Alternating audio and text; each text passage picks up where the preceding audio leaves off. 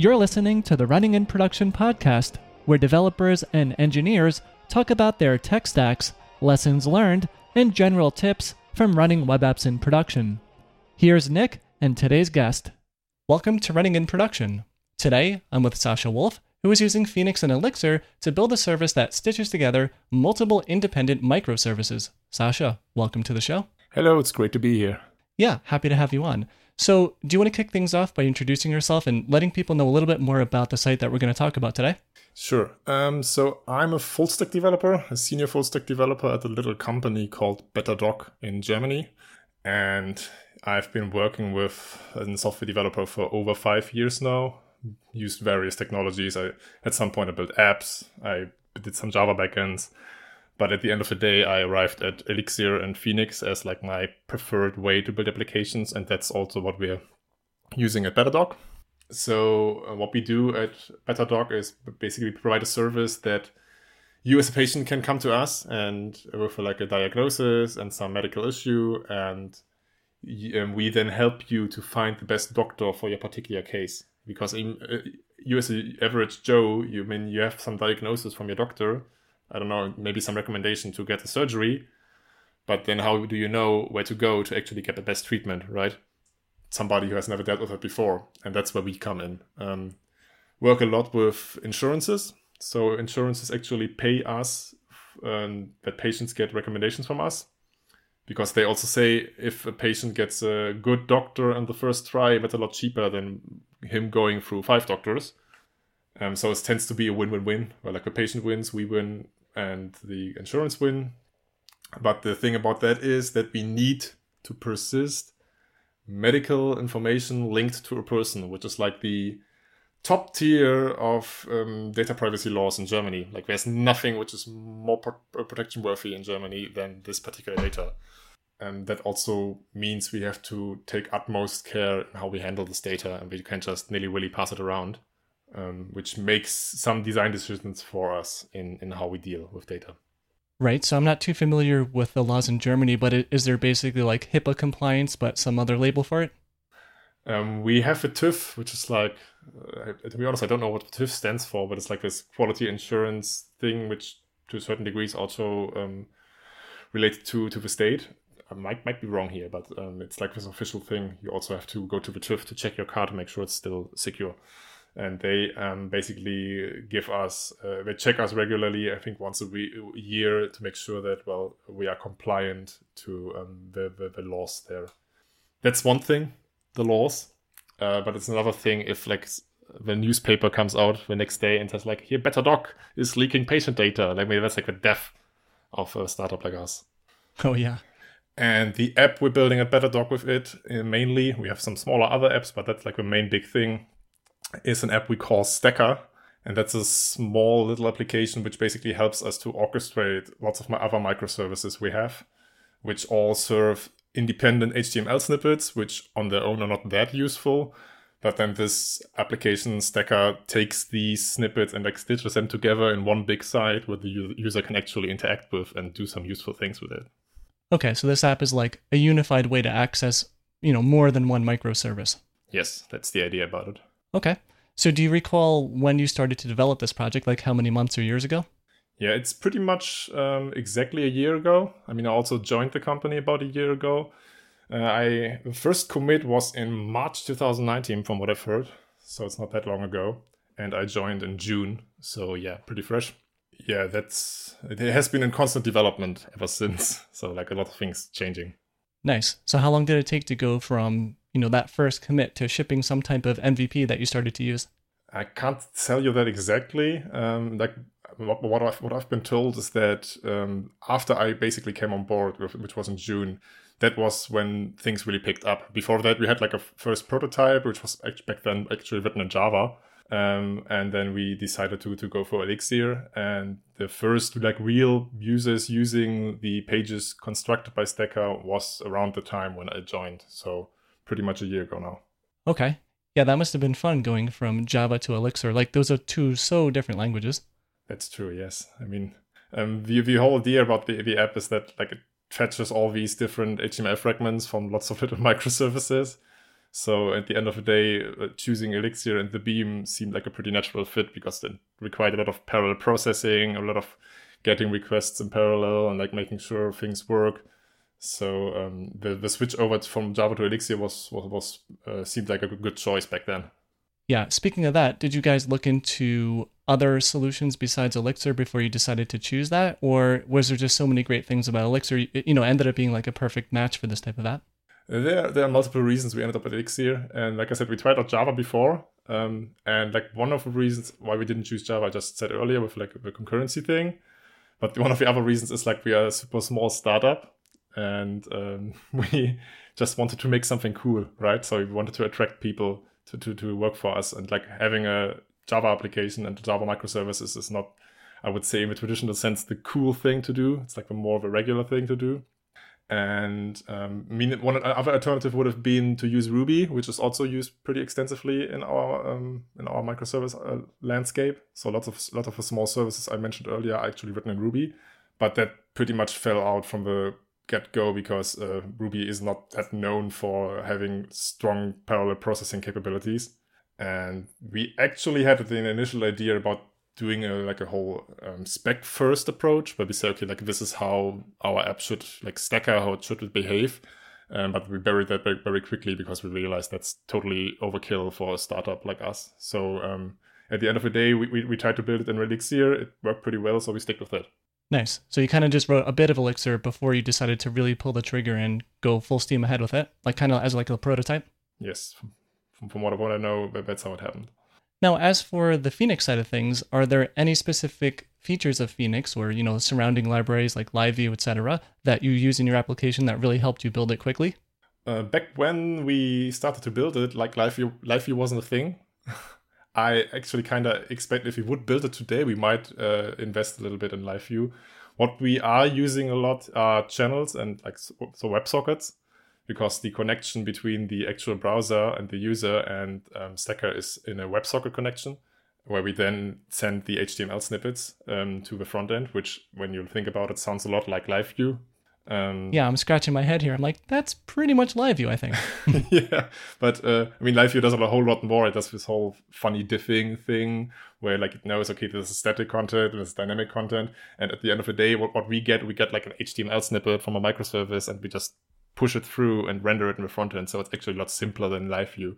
But um, it, I wouldn't be surprised if we built this thing today that we would reach for live view. Uh, but back then, when, when we did it, like live view wasn't a thing yet. So here we are. Right. So with that said, what made you go down that route of going, you know, serving HTML over WebSockets versus just a regular like server rendered app, or even, you know, something in between, like maybe using TurboLinks? That's a good question. Um, at the end it's it's a combination of like simplicity and also like being burned by a big rails monolith because um at betterdoc we have this big old monolith which uh, when which was used to be called website prototype about two years ago but it was already like six years old. So yeah which did everything. And now we renamed it very very lovingly to borg as like the species from star trek because it mm-hmm. assimilated everything it could into into this big, big, big code base.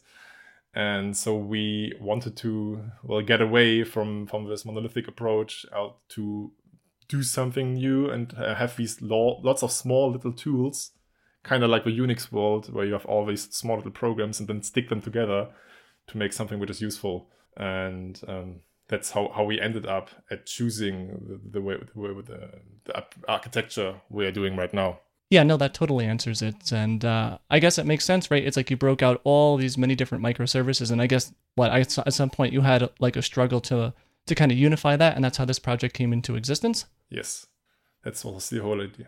Right, but then on the flip side, I, I guess you still have the ability to deploy each of those microservices independently. So you're still I don't know, I'm not going to say like it's a struggle, but it's still something you need to deal with in production, right? Like deploying n number of different services. Um, we haven't had that issue yet. I mean, the whole, like I said, said the whole app is uh, about a year ago old, so we don't have that many small microservices yet. I, to be honest, I can't tell you how many are. I would say around 30, maybe, maybe a little bit more. But since we like designed the whole thing from the ground up to be very, very decoupled, um, we haven't had a scenario yet where we needed to like basically deploy one thing uh, together with another thing.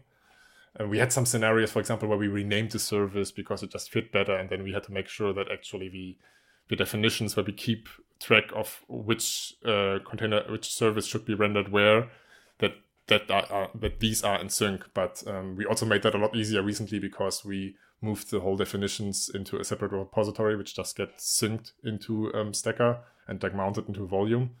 Uh, oh, the only thing which is a regular pain in the ass is the old monolith, to be honest, um, because there we have sometimes changes where we added an API to fetch fetch some data into a separate service to like slowly wrangle this thing to death, and then we need to make sure that this actually gets deployed in time to not break production. Right. Yeah, there is some like computer sciencey term around that, right? Like something with strangling. I forget the yeah, term. it's a strangler pattern, I think. I mean, back then we actually started uh, with uh, I don't know the English word for that, but like to to to, to bug um, to put bugs in Borg, so like to actually uh, make it emit events into uh, into Kafka topics, to then build uh, our microservices which consume these events and to not be totally linked to the monolith. Um, we already were able to like turn off some smaller features from the monolith, um, which we now can basically do in this new new platform, which we call Park. It's just an acronym for like platform architecture, which is pretty horrible if you ask me. But the idea is that you can like have, have this park of little uh, services which then work together to, to, to, to build something new. Right. Yeah, I think that English word you might have been looking for could have been like event driven design that's like a phrase around here. Yeah, yeah. I mean, I know it's it's, it's called event-driven design, but what I meant is like we basically made Borg tell us tell us it's, it's secret it's secrets without it knowing. Ah. so that's how we tend to think about it. We have a lot of visual thinkers in our team, so we, we tend to make these analogies. Right. You can never go wrong making an analogy to uh, the Borg collective. Resistance is futile. so going back to your app here, this one that unifies everything together, is this uh, all just sitting in one Git repo, or do you have it split up? It's like I said, it's sitting in one Git repo, like the code actually. Um, we also used to have the stack files, which we call them, like where we actually uh, basically define, okay, these are the microservices which should then be stitched together into one page. They used also to live into the repository until last week when we moved them out into a separate repository. Uh, so technically we now have two repositories, but one is the actual code doing things, and the other is just these definitions, which tend to change very frequently. So it made a lot of sense to move them out and not go through the CI all the time. Right. Do you know roughly, maybe off the top of your head, how big this app is in terms of lines of code, or maybe you know, if you're using context with Phoenix, if you can go over a couple of those, or is it mainly just you know gluing together other stuff, and this is like a really small app? Um, can't tell you the exactly lines of codes, but we have around 90 modules, so it's not that small. It's I, I wouldn't I wouldn't call it a microservice um, because we have a lot, lot of uh, other things in there which go beyond the scope of actually stitching um, the requests together.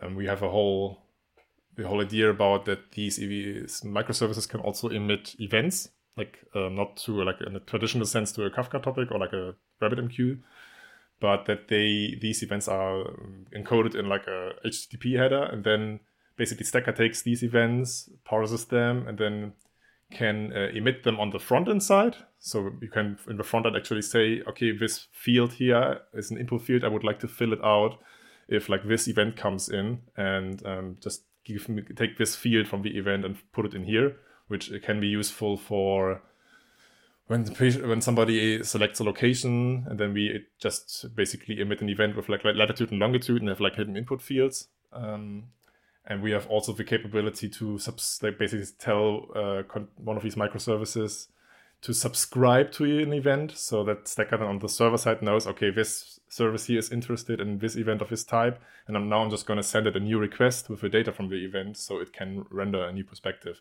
which we tend to use for search things. So when you have like one con- uh, one one placeholder, um, one one part of a microservices um, which is rendering a form, and then we have another one which is rendering the results. So you actually have a form where you enter everything in there and then send submit. This submit does nothing but emitting these events, and then the actual result con- uh, result microservice picks that up or result endpoint and renders the results. And uh, we had very good experiences with that because we have certain places where we basically have multiple subscribers to the search, and then one renders them as in a graph, and one displays them as a list, and one shows a map, and we can just stick them together, and it just works TM. So uh, the project pretty much grew over time uh, into something bigger than just orchestrating the responses and just helping us to connect the different fragments, uh, but keeping them decoupled at the same time. Right. Very cool. Yeah, it almost sounds like in a way maybe you're doing something similar to what you could possibly do with like uh, PubSub in Phoenix, or no? Yeah, yeah. I mean, you actually are using PubSub in some places. Okay. Um, which is which is a pretty new feature, and I'm, I'm gonna uh, have to share some terminology here because I always tend to reach for that. Because what we call, like I said, we call the um, actual definitions, like actual page, we call that a stack. And we call the parts of a page which come from the different services, we call these a container because it's, like it's a container where something is inside. I know containers is a pretty overloaded term, but that's how, how we tend to call these things. And like one recent addition which we had is basically um, that we can embed like in a stack in a stack to then make a selection in these in this other stack. For example, if you say, okay, I want to select a location, then you can basically say, okay, I'm here, I'm this container, and I would like to uh, have a location selected. And then you, um, when, when Stacker knows, okay, to select the location, I need to render this other stack here. And then in that other stack, which gets then embedded in there, you render everything and you can select your location. And that then tells Stacker, all right, here I'm now done. And that's where we use PubSub because um, this embedding actually just uh, opens a new channel to Phoenix and which means we spawn a new process on the backend. And then everything is done. We basically use a PubSub mechanism to tell the parent um, channel, like, hey, I'm done. Uh, please, please, you can now um, show the, the, the, the, final screen and like render and request the result from the original service which embedded, which it then gets over the PubSub information. So it gets the information which was selected and sends that to original container service to then display it in uh, the, the place where the embed- embedding happened. Does that make sense? Yeah, and just to be clear there, like when you emit that event, the payload there is HTML that you ultimately just drop into the page then? Uh, not particularly. Like the, the, the result um, is also an event which is emitted, like uh, this the stacker event which is emitted by these um, one of the services in these intent stack. It doesn't matter from which one it comes. So like the embedded stack basically can have one service which at some point says, all right, like this is done now. We have selected a location. And uh, that event then just contains a JSON payload. And this JSON uh, payload, when the event name gets broadcasted to the embedding um, stack, so the one which originally was sent to the, to the user, and then it um, sends this JSON payload to the service which said, okay, I would like to get a location here, but I don't care about how you do it. Okay. And then for the front end, then do you have some JavaScript library like React or Vue to to do something with that payload? Actually, no. Like it's all vanilla JavaScript in the front end because it's pretty simple. It's um, we have it boils down to right now three major JavaScript files. Uh, we have a one which we call the shell where we connect to the um, to Phoenix and where we do the whole message passing. Like we say, okay, these are the messages we are interested in and then we pass these to um, another JavaScript class, which is called container. And that just takes care of getting the HTML snippet and embedding it in the DOM. And then it also informs um, the, the shell about if like a link click happens or if like a form submission happens because we obviously obviously need to capture those. We can't just do the usual browser thing, but we have to capture the form submissions, we have to capture the link clicks and then send them back to Stacker and then Stacker basically uh, knows how what to do with it. For the link clicks, it just then submits a new request to the um, originally to the container which originally sent this HTML. Okay. And so beyond that, there is not much more going on in the JavaScript landscape. We have some JavaScript to support this embedding, which is like this third file. But beyond that, it's pretty much just these three major files. I mean, we have some utilities here and there, but we don't use any kind of uh, front-end library like React or Vue. Okay. Overall, like high level overview, are you happy with the way that you architected this type of setup? Like, did you weigh the pros and cons versus doing just like, you know, a REST API or GraphQL or something like that, or other possible ways to display this? Like, is this something you just started with, or did you like end up here as an end result of, you know, trying other things first? To be honest, I can't tell you exactly because when I joined, um, this was how, how we what we ended up at. But I can tell you that we have been very happy with how this works because we're happy in multiple scenarios where we um, could we're just able to basically define like a new small service which serves one or two of these um, HTML snippets of these containers, and then just embed them in some some other in some places, and like uh, they just tend to work. So like um, if you have like one, one, one container which for example helps you select the location of, of, of, a, of a patient then you could um, could just uh, swap that out with like a different container at another date as long as like the um, events which are emitted by it are the same and so that give, gave us a lot of flexibility we actually did a hackathon a while ago where we tried to make like a horrible scenario where our old monolith, which is still used in a lot of places, um, basically just vanished overnight. That was the scenario. And like we have like one week to get back up and running with like a minimal production ready uh, system to like help us deal with our daily work. And we wanted to, do that all obviously in our new platform park. And that actually went pretty well because um, like the capabilities Stacker gave us with like this embedding and these events and this sticking stitching together made it super simple to build these small services and um, just stick them together and make it work. Nice. So um, we are we are really very happy with, with, how this thing turns out, which is also one of the reasons why we want to make a Stacker open source at some point. Oh, very cool. Yeah, when that happens, uh, I'll make sure to edit in the show notes to have a link to that in case it's not up by the time this episode airs. But uh, when it comes to this that, service here, un- unlikely, unlikely. not not yeah it's definitely a thing which is more out in the next half a year at the minimum so yeah now going back to this elixir app here you know you mentioned that this architecture allowed you to set things up pretty quickly from you know ground zero using this platform were there specific libraries that you use that you know really allowed you to glue all this stuff together like pretty rapidly like basically if you went to your mix file you know what are some interesting libraries that are made of, you know are composed of this project yeah yeah, uh, nothing surprising. I mean, um, we obviously use the like in the Elixir space, also for the other smaller services, we use the HTML Phoenix stuff. I mean, we have Distillery, we have Credo, um, but beyond that, it's just we have HTTPoison as an HTTP client. Um, but beyond that, it's pretty standard all the way down. I mean, we have um, we still use Distillery for the to release Stacker the our our smaller services uh, tend to use the new uh, Elixir releases.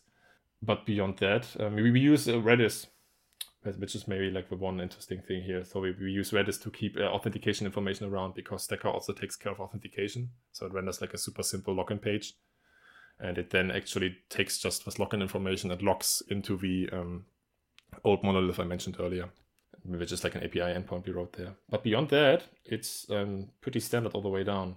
Okay. What about something like a, a persistent database like Postgres, or is that more really focused on the individual service, not your unified like stitching together service? Yes, so like our individual services, they tend to use Postgres pretty much exclusively, but Stacker itself is only using Redis to, to persist the authentication information, and nothing else gets persisted in there. We have some in-memory stuff, obviously, um, so like the whole information about okay, what state is now a container in, like what, what's like the last URL we requested, and things like that. That's kept in memory because um, there hasn't been a use case yet where we say we want to persist these. We have some thoughts about at some point making sure that if some if like stacker goes down that you don't lose the session but um, that's like more of an idea right now and nothing which is like business critical you know yeah so these other services that you have here that you're help stitching together, are they all written in Elixir or do you have a couple like using different tech stacks and languages? Most of them are actually written in Ruby and Rails because that's what um, lots of, lot bigger most most of the team knows. Um, but we have two, I think, now two other services which are written in Elixir. Uh, like I said, the main reason is that Ruby is still the most comfortable language for a lot of the team. I when I came on board, I actually came on board as an Elixir developer because I used to develop Elixir before that. But uh, apart from me and some other developer, there are not uh, that many teams on the uh, members on the team which actually know how to write Elixir. So we tend to write these um, smaller services in Ruby. Um, but Elixir is getting traction. Let's just say that. Right. So I guess uh, you get to have fun maybe during lunchtime, or just like, by the way, you know, let's uh let's move the you know this new servers over to Elixir and try to get some other folks on board. Yeah, I mean, uh, with, with like the whole pandemic going down, it got a little bit more difficult to to do like also learning together these things. I mean, whole, I had some plans about doing like a hands-on workshop um, to to to get people more uh, familiar with Elixir. That's obviously a little bit more difficult now with everybody staying home. Yeah, you're gonna have to assimilate them remotely, I, I suppose. yeah, basically. so, as for the rest of your tech stack here, do you use something like Docker in development or even production? Because it sounds like if you have all these different microservices running, it may be a little bit tricky, maybe in development, to spin those up manually. Yeah, um, we used to have all of them on Heroku, which got very pricey at the end. And now we are in the situation of migrating to uh, AWS and Kubernetes. So all, all, the, all these smaller services were already Dockerized. They were already running in Docker containers on Heroku, which was a very deliberate choice because we wanted to move away from Heroku at some point. And now we have moved most of these services over to Kubernetes. Like the old monolith is still running on um, Heroku, and I expect it will continue to run there for some time. But beyond that, everything, I'm not sure if everything, but most of the, the smaller, the new things is now running on in Kubernetes and Docker and um, which makes it also very nice that Stacker is the only service which is actually reachable from the web. Okay, that's not entirely true. We have some other smaller services which are also reachable from the web, but um, all of these smaller services, all of these container services which send their snippets are just running in a, a subnet which is like not reachable from the web. Nice. Yeah, it's always a win when you can do things like that. It's like one less uh, thing to to worry about. Exactly. So um, all of these do still authentication. We have a JWT token, uh, which is basically sent by Stacker alongside every request, and they authenticate that, make sure that it's actually well coming from what we expected to. But it's still nice to well not have to worry about um, getting unrestricted traffic to these to these services. Right. Yeah. Less attack surface is uh, always a good idea when you can do it. Uh, as for Docker, though, you know you're running Kubernetes in production, but do you also use maybe something like Docker Compose in development or no? Yes, we use Docker Compose in development. Um, not in every service, because most of these services you tend to develop on actively, and then you need them while you develop them on. Um, I'm personally not a fan of like using Docker to like literally have it running for development. But especially a Stacker, we have a Docker Compose setup because you tend to need it while developing when you, for example, want to test, okay, I now have this event which is emitted by this one container and it should be picked up by this other container. I want to test that now. And therefore, and for this, I obviously need to have Stacker running locally. And there we have a Docker Compose setup where you can just say Docker Compose up and it just works. So, which is, has been very nice. Right. So on that AWS setup, do you use their managed Kubernetes, the e- EKS service, or no? Yes, yes, we do. Um, are, at the moment we have nobody in the team who is like super deep into AWS and like setting up uh, EC2 instance from scratch from scratch. So we definitely were looking for something uh, managed. We also looked a little bit into using Nomad because like it felt like a more like a simple alternative to Kubernetes. But then again, you would need to ha- would have to manage that on your own, and we didn't want to do that, so we ended up with Kubernetes. So how did that turn out in the end? Like you mentioned, not really having anyone who's super deep into AWS. Like, were were you the one in control of getting all of that set up in EKS, or someone else? Uh, some, some another colleague who also then dived into Terraform a bit more. I mean, I I, I know my way about the Terraform file, but um, I'm not like I'm not using it day to day. So we have one colleague who basically took care of setting everything up from scratch, like actually took the the, the necessary deep dive uh, into the various topics to understand what's going on, to like set up the networking routes, etc. And then ultimately automated that with Terraform. Yeah, and, and exactly automated with Terraform. From there on, we basically just had had, had our um, Circle CI pipelines, which then built the Docker containers and pushed them into a registry. So we didn't have to to like look too deeply into how we how these things work to migrate um, these services over, which was um, surprisingly easy now that I think about it. Like we, we expect a lot of a lot of more, more friction migrating over, but it happened. Uh, it turned out to be more simple than expected. I mean, everybody on the team got a Kubernetes in Action book from Manning.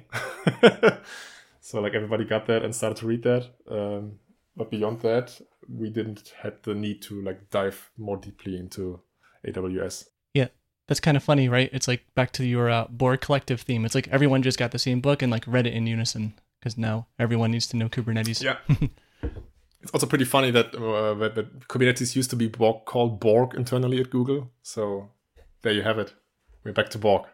So if you if you know this number, I'm not sure if you're really in the weeds with the AWS setup, but do you know like how many nodes you run on that cluster on EKS? To be honest, I don't. Right. Well, we didn't really touch on this. It, like, you know, this is an internal application, right? It's not a public facing one that folks will be able to like click a link in the notes and see it. Yeah, it's yet it's, it's an internal application. I mean, um, we we we have some ideas about maybe opening have some basically public facing stacks, but we didn't have the need yet. Um, so we internally we only have about don't let me lie, but 60 users, and like it's also a situation where we can like uh, in theory we could turn off the service at like 6 p.m. because nobody's using it then man. right. Um, but um, like having to, having used Elixir in Phoenix was like nice because um, we, even the old monolith, which is used by the small amount of people, um, tends to go into its knees easily when everybody logs in in the morning. It's ridiculous, to be honest. so um, having a platform like Elixir and Phoenix was a lot uh, was nice because that, that's just one factor we didn't have to worry about that much anymore. And we haven't had any load testing yet, but I'm pretty confident to say that um, that it would be able to handle quite uh, quite some load because like the things it actually does are not that um, CPU or RAM intensive. So I mean, as long as we basically have enough uh, RAM, th- th- this stacker should continue to work. At the end of the day, it, it it's mostly waiting, sending requests and waiting for responses. Right. So do you know maybe offhand like the specs of uh, the machines running on the cluster, like in terms of RAM or CPU? Um, I don't know the exact specs. I know that most of them are medium, like the EC2 medium instances, like as these in production. Um, but I can't tell you how many there are. Right. Yeah, I'm not sure. For, for our staging environment, uh, it's just micro instances because that's enough. Right. So for the Kubernetes setup, like which load balancer did you decide to use? Like, do you have all like Nginx in there, or Traefik, or or whatever EKS gives you, maybe? Yeah. We, right now we're just using what EKS gives us. Um, hasn't been too much thought into to what, what we need to use there. We have some um, AWS gateways which we use to um, forward API gateways to then forward some some requests, which most of them like on, the public public facing website, where most of them go to the old monolith because that one is also serving a website. And then we have some parts of a website, basically some some sub pages where we um, have some newer services serving some things because we also now have a place where you can where a patient when he comes on the website can basically do a first survey and then we can um, tell them if we we can like send them further information without they them having to call us, which which is what how it used to be. Every patient had to call us, and now not everybody has to call us. And this is like a new service um, which does that. Um, but beyond that, I we just take what EKS gives us. Okay. Do you use any other AWS services like S3 or maybe Elastic Elasticache for Redis? Um, we use some lambdas actually for backup purposes, AWS lambdas and I mean we, we use the managed database and we manage Elasticsearch uh, and I think also the man- managed Redis from from AWS. So like all of the our persistent stuff is definitely uh, managed by AWS. Right. So it's sitting outside of the uh, Kubernetes cluster. Yes. Yeah, definitely makes life a lot easier there. Yeah, especially because we are a small team. I mean, uh, at the end of the day, we are around. I can't say exactly. I would have to count now, but we are around eight people eight developers actually. So um, not having to, to to to deal a lot with maintaining um, self-managed resources uh, is a big boon for us. Yeah, definitely. So do you use some of AWS's stuff for like logging and metrics and error reporting as well, or do you use different tools for that? For um, for error reporting, we use mostly Sentry. Um, we also have some um, Logstash and Kibana set up for our logs. Uh, I'm not sure if we do that managed. I think that is also managed. Um, and that's it for the most part, like the Sentry stuff and the um, Kibana stuff and the Logstash stuff. So, as for speaking about maybe other services you might be using, uh, does this application send email out? It does not yet. I mean, it takes COF authentication, so at some point maybe, but most of our email sending happens in the monolith. And to be honest, uh, I don't know what we are using there. Okay. So earlier you mentioned that you know you do have CI set up and you push things to a Docker registry. I would imagine that would be ECR, right? Like Amazon's uh, managed container registry. Yes, exactly. Um, we, we we have a CircleCI, and there we basically build the Docker images and then push them to ECR. Okay. Do you maybe want to walk us through then, like what your deployment process looks like, like starting from development, right? Like let's say you're about to write a new feature, like just walk us through that all the way to this is running live on the Kubernetes cluster. Yeah, sure. Um, so yeah, as, as usually we, we start with a feature branch uh, where development happens on. We push to that feature branch, and at some point we open a pull request. Sometimes we open a draft pull request if we want to get some early feedback, which has been a very useful feature from GitHub. And then at some point it gets merged into master, and from there on, um, the CircleCI picks that up and actually builds um, a Docker image containing a release. So we like I said, we use Distillery releases in there, which is a multi-stage Docker file. So we have some first stage which actually builds um, the release, like it stores all the npm stuff, and um, then we have a second stage which copies that release over. So we have a lot, lot more a slimmer Docker image at the end of the day, and that uh, CircleCI then pushes that image to um, the ECR and it also takes the deployment descriptors which are part of the repository. So we have a separate folder in the repository where we have our kubernetes deployment descriptors and applies them again um, to the cluster. Yeah from there on kubernetes just fetches the new image and serves it and then it's in staging. Then we make sure that everything is working fine.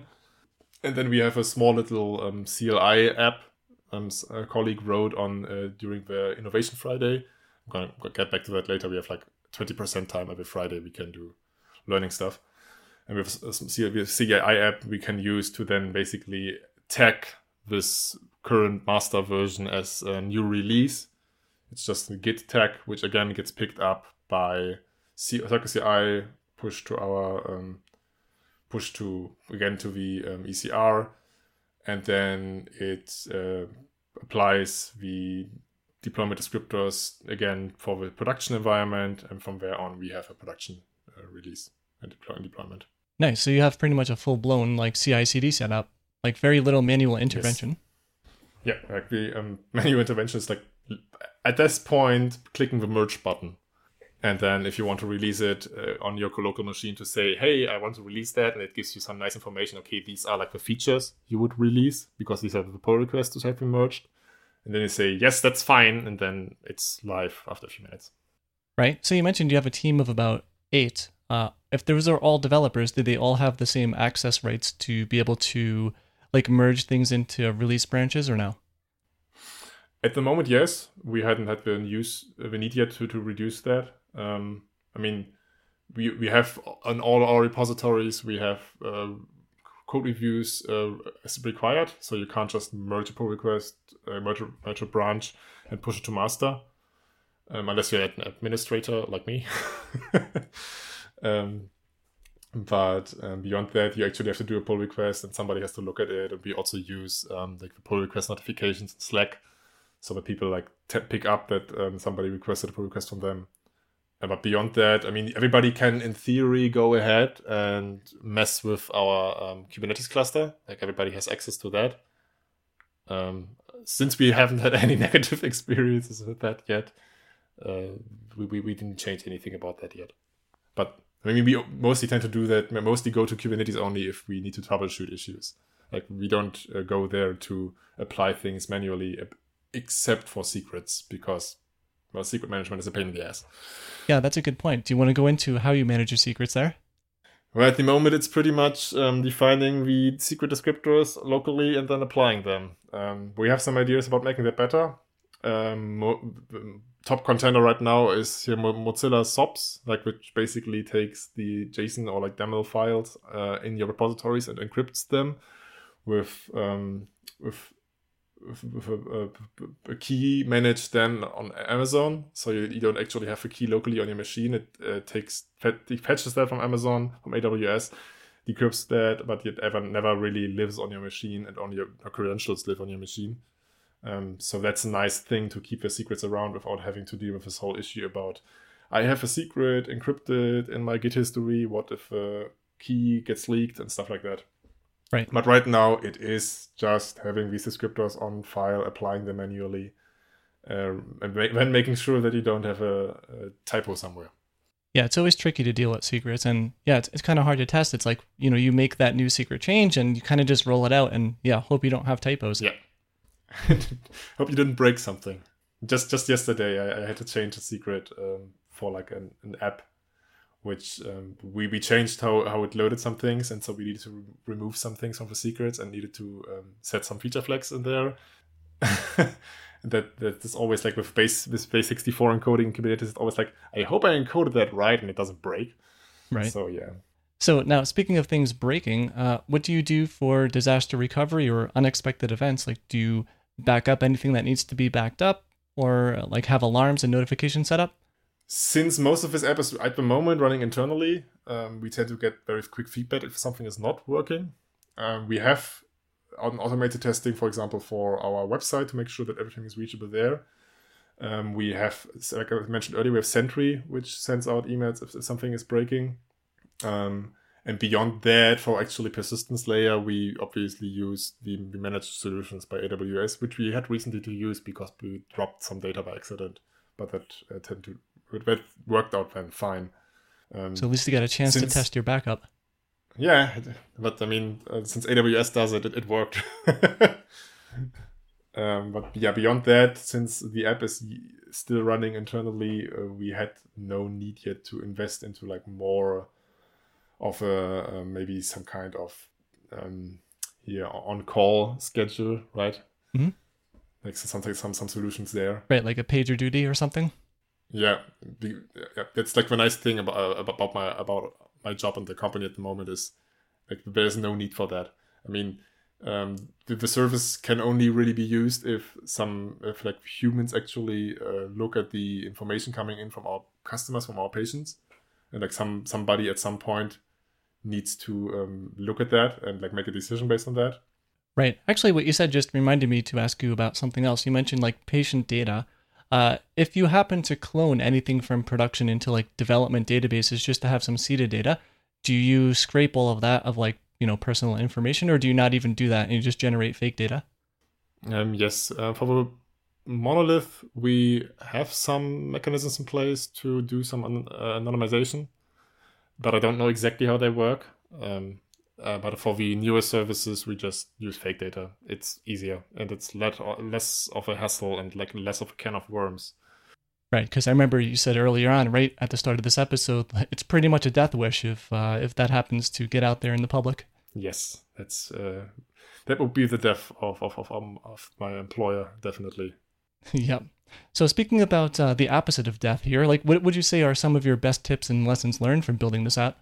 Some of the best things which we've learned is um, that you, well, you shouldn't be uh, afraid to jump into this whole area of OTP. I mean, if you get started, sure, take it slowly, but uh, we had a lot of fun and a lot of uh, useful features which we could extract from modeling um, the, the, these connections to the front end as like processes and, and then keeping state around in there. So just trying things out there and like like, like embracing the in-memory state has been really been a pleasure and uh, has been really really useful for us. I, I wouldn't I would recommend to people that it, you don't have to keep everything persisted and like um, some things are fine to keep be kept in memory. Right. So just to be clear here, you know, in relation to something like live view, are you doing something similar then? So for like every WebSocket connection to whatever endpoint, you're keeping a uh, a process open server side. Yeah, pretty much. Um, for we actually keep multiple processes open. We have like obviously the one process which keeps track of the WebSocket connection, which of which has been provided by Phoenix. But that from there we spawn um, one process for each of these containers. So each of these containers is a separate process, which then takes also care of this event handling and so on and so forth. And um, there we also, like I mentioned earlier, we use Pu- Phoenix PubSub to also emit um, the events returned by one um, container to emit it to all the other containers running, all the other uh, processes which represent a container. So we, if like an average stack is something like I don't know, five containers maybe. So you have five processes running for including then plus the one from Phoenix, so six processes. Right, and these are all fairly lightweight processes, right? You're not storing like megabytes of information. No, they're very lightweight. We, what we keep in there is like what's the actual container, like the original definition load, which we load from file from from the file from disk, and um, like the ID of the current session and things like that. At some point, we want to keep some more state around in there, um, but nothing which would blow out the um, memory usage out of proportions. Very cool. So, Sascha, thanks a lot for coming on the Running in Production podcast. It was really great having you on. Yeah, it was great fun. Thank you for having me. Yeah, no problem. So, before I wrap this up, do you want to share any links to your site, Twitter, GitHub profile, anything like that? Yes, I can do that. So, you can find me on, on Twitter at wolf4earth, 4 which is like the actual number. And my website is saschawolf.me. And one thing, if you're listening to this and you're living in Germany, um, is hiring. So if you're interested in doing some Elixir, we would be happy to have you. Cool. And on that note, to everyone listening, thanks for tuning in, and I'll see you in the next one. You've been listening to the Running in Production podcast. You can find a full archive of the show at runninginproduction.com. Also, don't forget to subscribe using your favorite podcast player or leave a review if you like the show.